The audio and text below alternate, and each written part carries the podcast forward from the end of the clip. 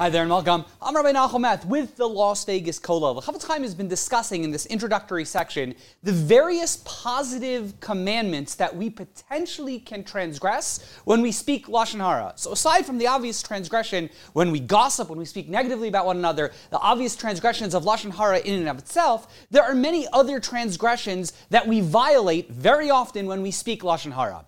And the next one that the Chofetz Chaim brings is the concept of v'chai achicha imach. You, we have a responsibility to ensure v'chai achicha imach that our brother is able to live together with us. Chofetz Chaim explains, very often we speak Lashon Hara about someone and we question their honesty. So for example, I tell Bill that Jim is a dishonest person. Or maybe I say something else negative about him professionally. He does a really bad job ma- manufacturing his widgets. His widgets are terrible.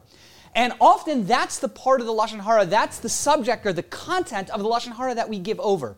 Chaim tells us, oftentimes when we do that, we are transgressing this concept of v'chai achicha imach, which is a positive requirement to ensure that our brothers are able to live together with us, which is a chiyuv. It's an obligation to help people out. We have a responsibility of chesed and tzedakah, of kindness and charity.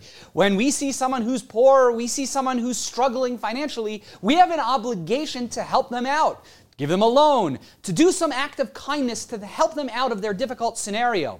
Chaim says, how much more so if we speak negatively about them professionally and we cause their business to suffer, that's a clear violation of this, of this requirement and responsibility that we have to take care of others. If the Torah requires us and commands us to help people out professionally, to make sure that they're able to, imach, that our brothers are able to live with us, that they're able to support themselves financially, how much more so there's a violation if we do something to proactively hurt them professionally. Oftentimes, when we speak Lashon Hara, we question Jim's integrity. He's a liar. He's someone you shouldn't do business with. Or I call into doubt the quality of his work. His widgets are terrible. He's not a good plumber, accountant, lawyer, doctor, Indian chief when we speak negatively about them and hurt them professionally. So again, aside from the, the prohibition of lashon hara, the requirement of not gossiping or speaking negatively, we also transgress this Torah requirement of v'chai achicha imach